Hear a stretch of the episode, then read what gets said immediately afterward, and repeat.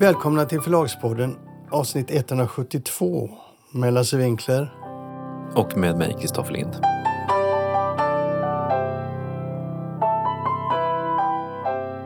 Låt oss börja dagens avsnitt med dina problem med att köpa in engelsk litteratur för ljud.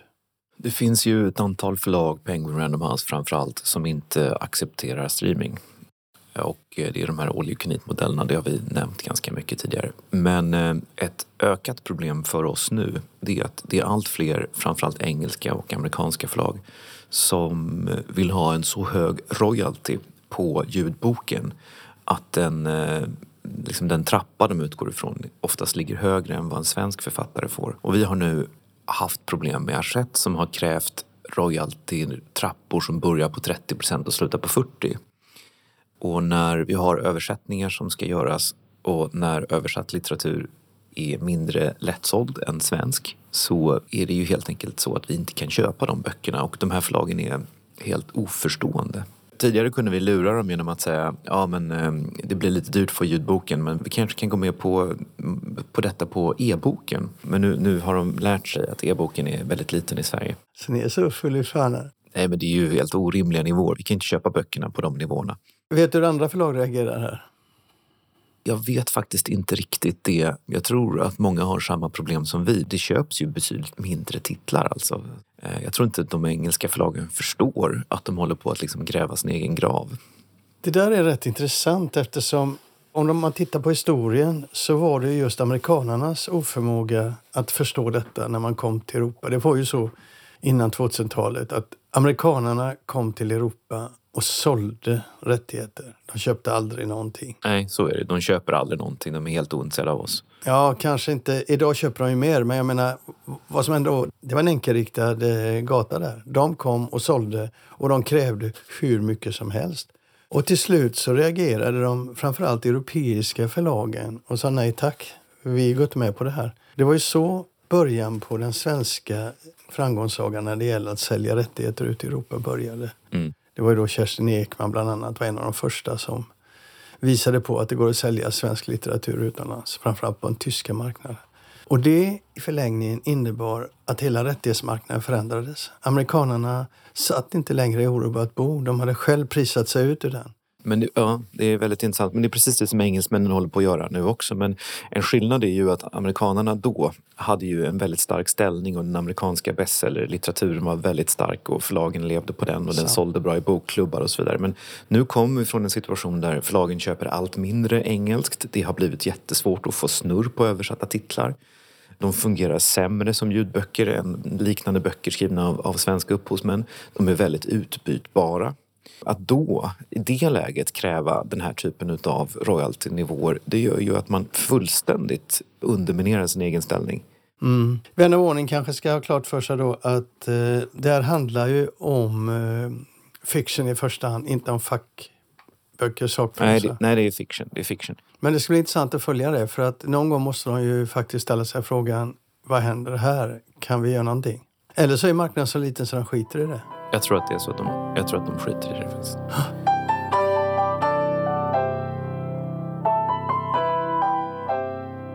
Vi pratade om ChatGPT i förra avsnittet tror jag.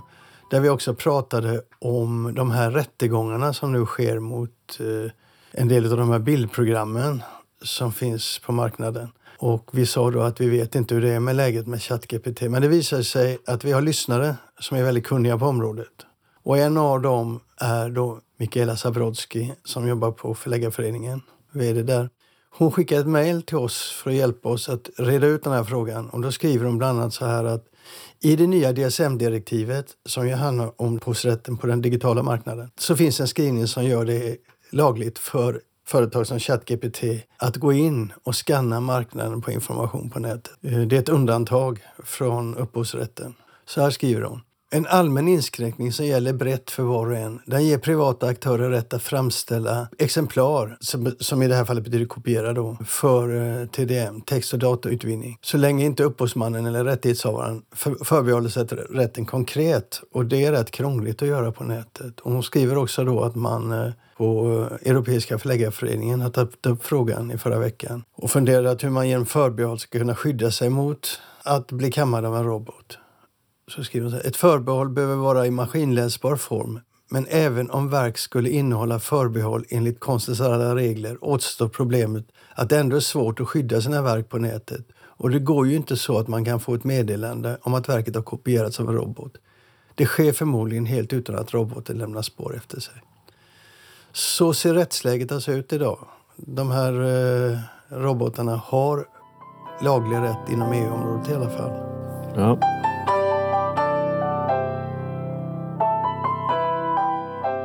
Sen en kort grej som jag hade i veckan. Jag var och hälsade på företaget som ligger bakom Ordfronts ljudbok, robotinlästa ljudbok som vi pratade om, Wonderword.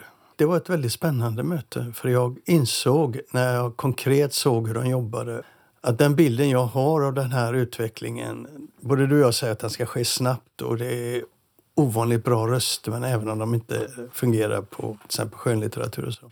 Så insåg jag när man går in och tittar på detaljerna de jobbar med att jag har faktiskt ingen aning om vad som har hänt på det här området. Johan Strömberg då på Wonderworld, han visade mig lite grann hur de jobbar. De är ju i grunden ett företag som jobbar med spel och interaktiva berättelser. Rätt stort företag. Men de jobbar också nu med ljudböcker. Och han visade mig programmen som de jobbar med lite grann och hur plattformarna de jobbar. Och då såg man, det finns rätt många leverantörer och väldigt många nyanser i de här tjänsterna som erbjuds. Till exempel varianterna på robotröster är ju inte bara det som du får när du går till Apple så får du en manlig och en kvinnlig eller två manliga och två kvinnliga. När du bygger de här eh, ljudböckerna nu så finns det en otrolig variant, en otrolig bredd och väldigt detaljerad skillnad på robotröster. Och så visar man hur Microsoft nu kommer med en ny tjänst där du kan ta din egen röst och göra den syntetisk. Tidigare så, säger han, så använder man 30 minuter och talar in din röst. Nu säger Microsoft att det räcker med tre minuter. Det låter ju väldigt konstigt men så är det. I den tjänsten de erbjuder så pratar du in din röst i tre minuter så syntetiserar de din röst. Men sen det som är ännu mer intressant. Man kan alltså bearbeta redan idag röstens sätt att läsa en text genom att lägga in konstpauser, till exempel komman. Man börjar titta på hur man arbetar med enskilda ords uttal, hur man ska hantera känslolägen, hur man ska få två robotröster att relatera till varandra. En del är svårt, men en del har man kommit rätt långt med. Och när jag ser de här idéerna, de här frågorna de väcker, så inser jag ju att jag eh, är väldigt okunnig på det här området. Och nu när jag ser nyanserna i det så blir jag ännu mer intresserad och inser att jag kommer bli överraskad ännu mer än vad jag trodde. Och det kommer att gå fort tror jag. Vi lär få återkomma till det här. Ja.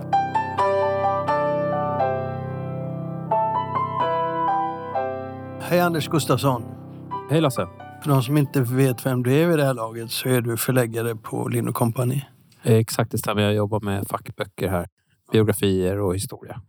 I höstas så berättade du att du hade en jävligt intressant bok som du ville lägga bud på när vi var i Frankfurt. Och sen berättade du lite under vintern. Och jag förstod att det där var ett väldigt... Du hade fått boken och du var jätteglad. Och sen så small det. Det blir jäkligt stökigt. Och då tänkte jag det där kan vara en historia som jag tror att våra lyssnare vill lyssna på. Så scenen är din. Det är en bok som heter Sov. Den är skriven av en man som heter Pavel Filatjev. Han är spännande för att han var en av soldaterna som deltog i invasionen av Ukraina den 24 februari förra året. Numera bor han i Frankrike. Men han deltog i kriget i två månader och eh, beskriver i sin bok eh, det här fullständiga kaoset som är bland de ryska trupperna eftersom de inte vet vart de ska eller varför. Eh, de har ingen kommunikation, de har väldigt dålig utrustning, de har väldigt dåliga direktiv och så vidare. Så att det ger en väldigt intressant bild av den ryska krigsmakten och den här invasionen. I början så spekulerar soldaterna väldigt mycket eftersom de inte har någon bra information, de har ingen kommunikation med andra förband.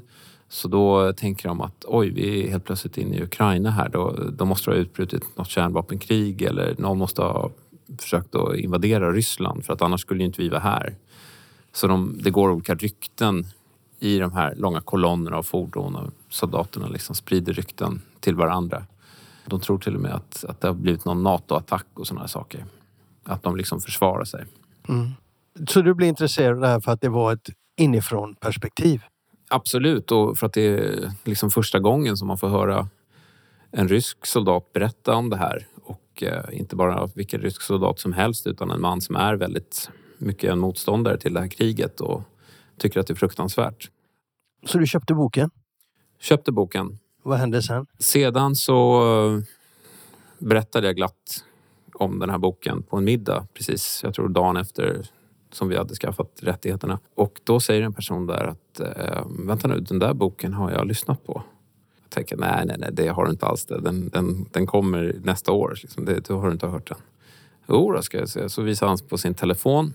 Det visar sig att eh, det finns en podd som heter Fronten som specialiserar sig på militärhistoria. Den drivs av Niklas Sennerteg som är författare och Robert Lindberg.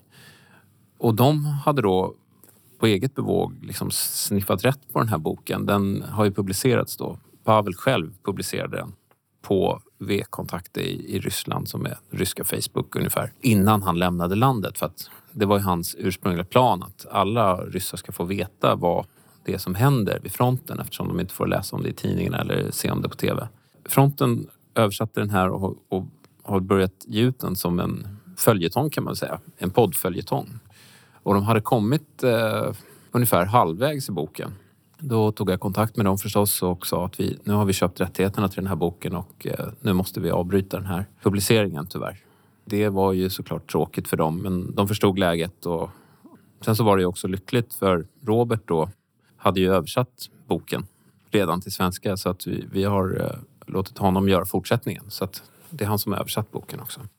I december så kom det lite indikationer från kollegorna i Finland på Basar som då skrev att ja, vi har fått eh, liksom, negativa reaktioner här på sociala medier. De, det är folk som eh, ifrågasätter den här författaren. Han skriver då i boken att hans intäkter, hans royaltyintäkter ska gå till krigets offer i Ukraina.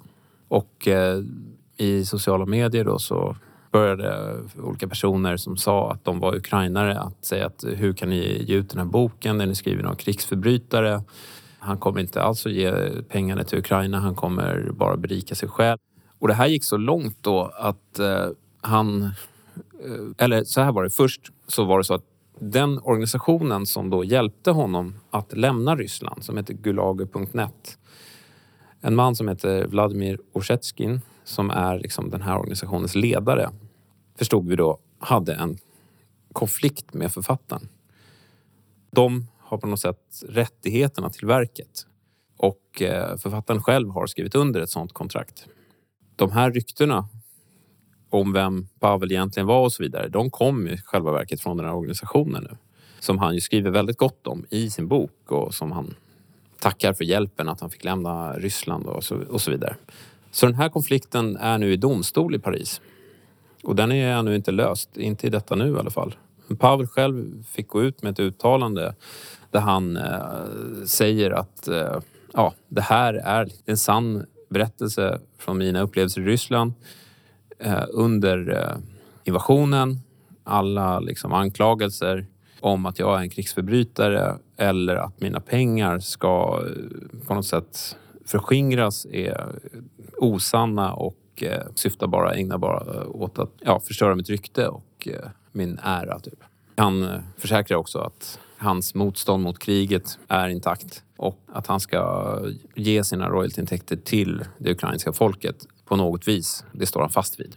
Så där eh, står vi idag och nu är den här boken på väg ut i 16 olika länder. Så att eh, men den har ja. kommit ut i några länder redan? Va? Den har kommit ut i Frankrike, den har kommit ut i Tyskland också. Och kommer nu snart på danska, och norska och finska och så vidare. Och hur har den tagits emot i de här länderna? Då? I Tyskland eh, togs den väl emot. I Frankrike har den också tagits väl emot.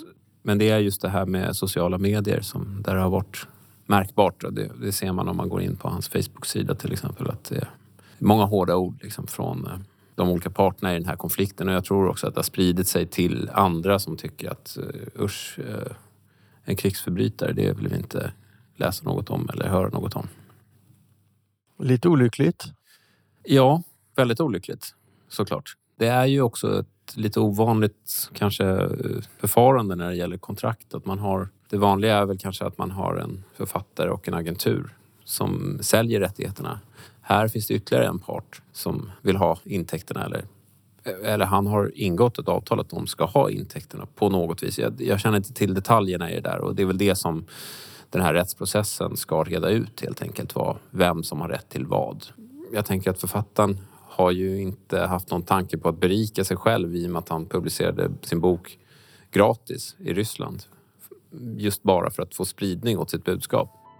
2 mars kommer den komma ut i Sverige.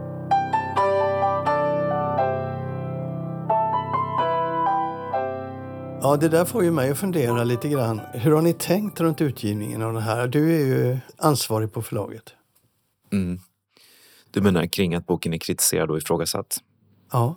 Ja, men det är två saker som man ifrågasätter, eller två, två problematiska uppgifter om författaren som har kommit fram och som har riktats mot honom. Och det ena är att han skulle ljuga kring att han inte tänker ge pengarna till välgörande ändamål utan att han tänker behålla dem själv. Och det andra är att han skulle vara krigsförbrytare. Och om vi bryter ner dem bara och tar den första anklagelsen först. Det är då någonting som han själv förnekar. Och hans agent förnekar det och hans förlag förnekar det. Vi har ingen anledning att tro att, att han skulle ta pengarna själv och att han inte skulle göra så som han har lovat. Så det rör sig inte om liksom, miljoner. Det är inte så att han blir rik på den här boken utan det är, det är liksom väldigt låga förskott som vi betalar. Och vad vi gör där är helt enkelt att vi kommer inte att gå ut med informationen att eh, royaltyn går oavkortat till välgörande ändamål helt enkelt för att vi inte vill bli beskyllda för att ha farit med osanning. Men vi har ingen anledning att tro att det skulle vara osanning. Vi lyfter liksom bort den frågan på det sättet. Sen den här andra anklagelsen om att han skulle vara krigsförbrytare, den är ju det finns ju inga konkreta bevis för det och eh, vi ställer oss lite grann frågan vem det är som sprider den uppgiften och i vilket syfte. Alltså boken är ju en otroligt kritisk inifrån skildring av den ryska armén. Den visar på missförhållanden i den ryska armén, den visar på problem och brister i det, hela liksom, den ryska krigsmaskinen. Vem är det som vinner på att den boken inte får spridning? Vem är det som vinner på att förlag kanske inte vill ge ut den eller inte vågar ge ut den? Jo, det är naturligtvis Ryssland. Det är ju väldigt svårt att veta vem som sprider uppgifter och varför. Ja, alltså min reflektion när jag hör det här det är ju då att han har lagt ut den gratis på nätet i Ryssland. Mm. Så där har han ju inte jagat pengar utan har velat Nej. att historien ska komma ut. Är man soldat och har arbetat i den ryska armén när den anfaller Ukraina, det är klart att man då inte har rena händer. Ja, fast det beror på vad man menar med rena händer. Alltså att det är en sak att döda folk i strid under liksom krigslagar. Det är en annan sak att begå krigsbrott eller folkmord och den typen av, av brott. Men vi, det får mig faktiskt att tänka på en liknande bok, som, eller en annan bok som vi gav ut som handlade om en ögonvittnesskildring från ett krig. Och det var, eh, boken hette Med livet som insats och den var skriven av Rafael Kadari och Daniel Fridell. Och Rafael han var med om striderna i Kobane i Syrien och stred mot Isis och de syriska regeringstrupperna. Han var svensk kurd och satt hemma i Sverige och kände att han ville ner och hjälpa till. Och eh, när hans bok kom, en väldigt bra bok för övrigt, så eh, han, han var inbokad. Han skulle sitta i Nyhetsmorgon och P1 Morgon och allt möjligt sånt här. Och sen helt plötsligt så började han avbokas överallt ifrån och då var det liksom en kampanj som pågick mot honom. Och det fanns en eh, annan svensk som hade varit nere och stridit som hade kommit ut med en bok nyligen på Forum som hette Jesper Söder.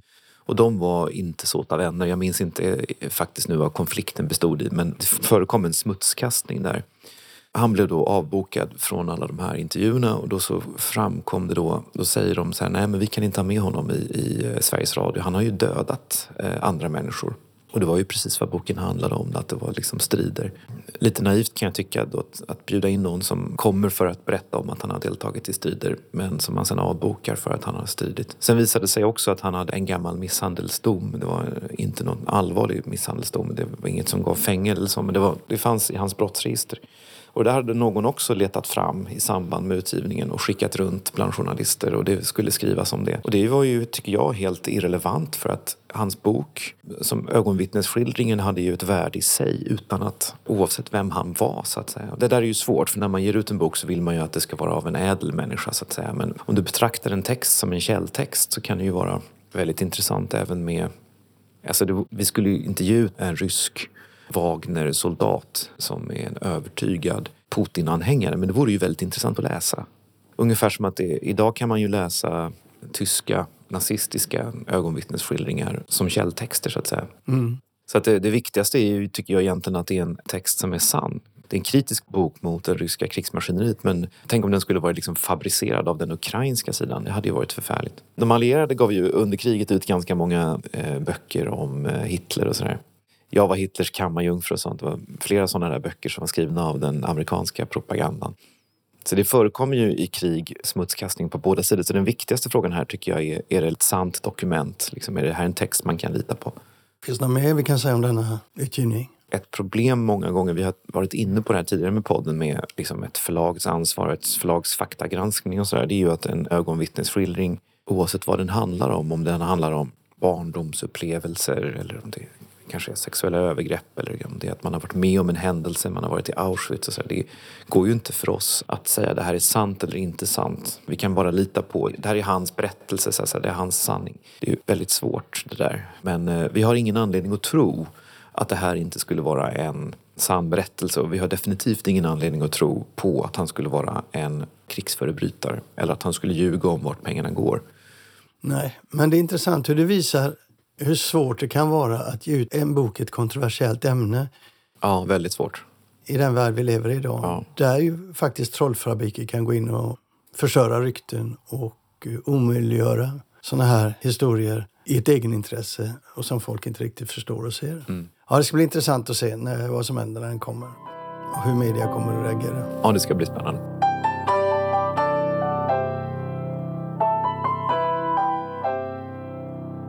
Tack för den här gången. Vi hörs om en vecka. Mm, det gör vi. Hej då. Hej då.